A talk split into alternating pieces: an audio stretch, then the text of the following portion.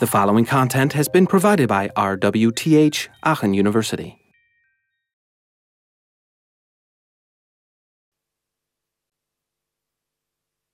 Okay, let's uh, move on to a architectural view of um, iOS. And um, before we do that, we look at where iOS has actually been inspired from or taken from, which is macOS, or OS 10 actually.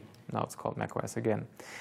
Um, so we have basically four different layers here. We have a core OS, the core services, media, and Cocoa. And um, the core OS, that's basically, well, we have the Unix kernel, very low-level system methods. Then we have the core services. These are very low-level services written in C. And then we have the media stack, which is capable or responsible for audio and video, also for animation. And these uh, frameworks are written in C and Objective-C. And then on top we have basically um, the, um, the Cocoa um, API that consists of the foundation classes and of um, uh, UIKit and this is basically what you use, uh, where all the widgets are basically that you use. Um, these are within the Cocoa um, framework.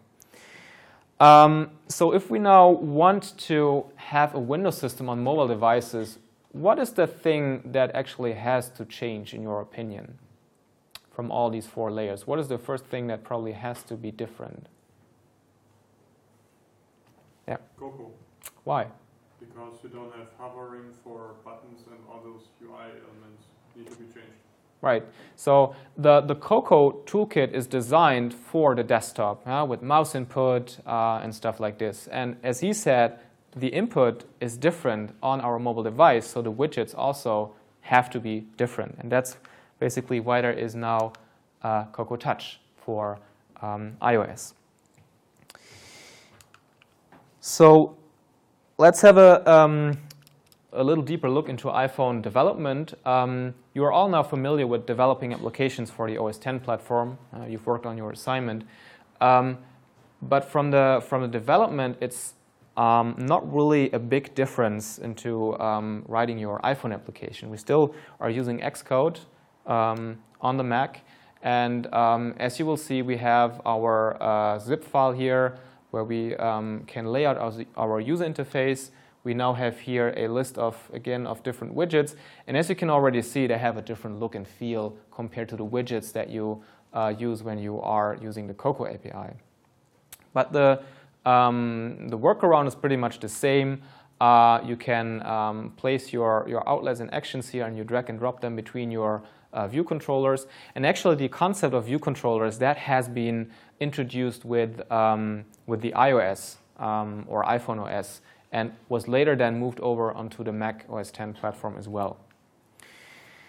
Um, what's different, of course, is uh, we can test our application directly because you need some kind of device that this is running on. Uh, on your computer, when you're developing for the desktop, your device is already there.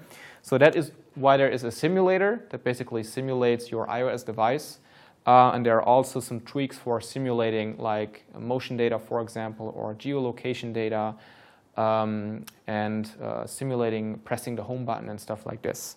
Of course, you can also use your iPhone as a testing device. That's actually what you should do after you basically figure out that everything runs smoothly in your simulator. Uh, you test it on a physical device uh, you can even then go out in the, in the wild and um, let's say you've written a running application that tracks um, your, uh, your running path using the GPS. You probably want to test that out in the real world with a physical device. Um, yeah, so as I already said, the development is generally very similar to using the Foundation and AppKit on, on OS 10. Um, yeah, on OS 10 it's called AppKit. On, on the um, uh, in iOS it's called UIKit. Uh, one fundamental difference that you will see is when you look at the classes, well, we still have, of course, views and stuff like this there. On the OS 10 platform, they all start with an NS, and you know that comes from NeXTSTEP. Um, on the iOS platform, it, they start with a UI. So we don't have an NS button or an NS view, we have a UI button or UI view, basically.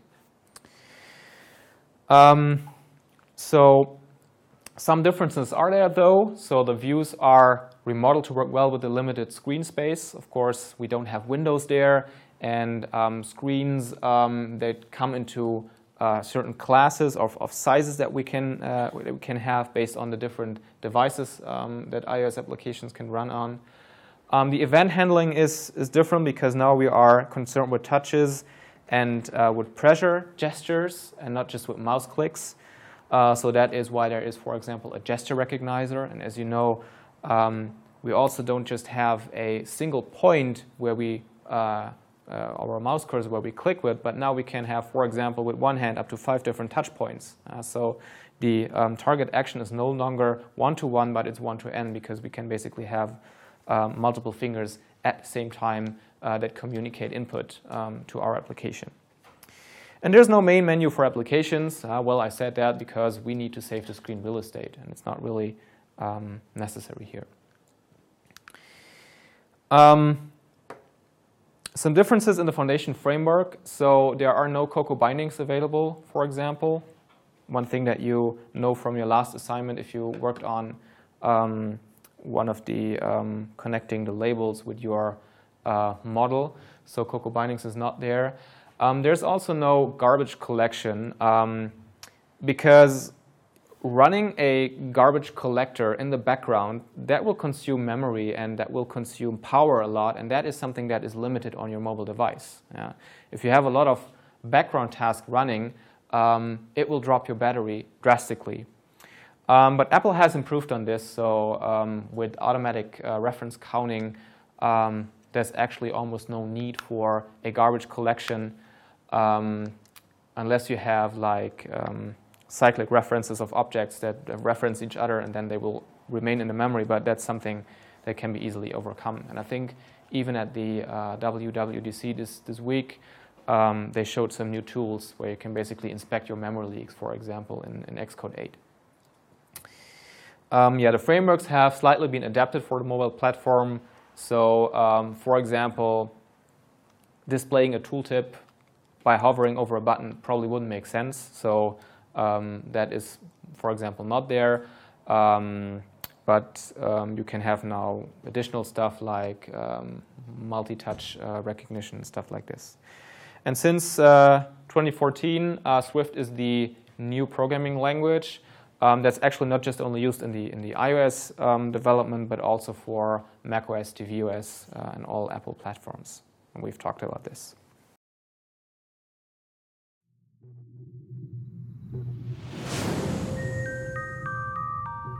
This content was provided by RWTH Aachen University.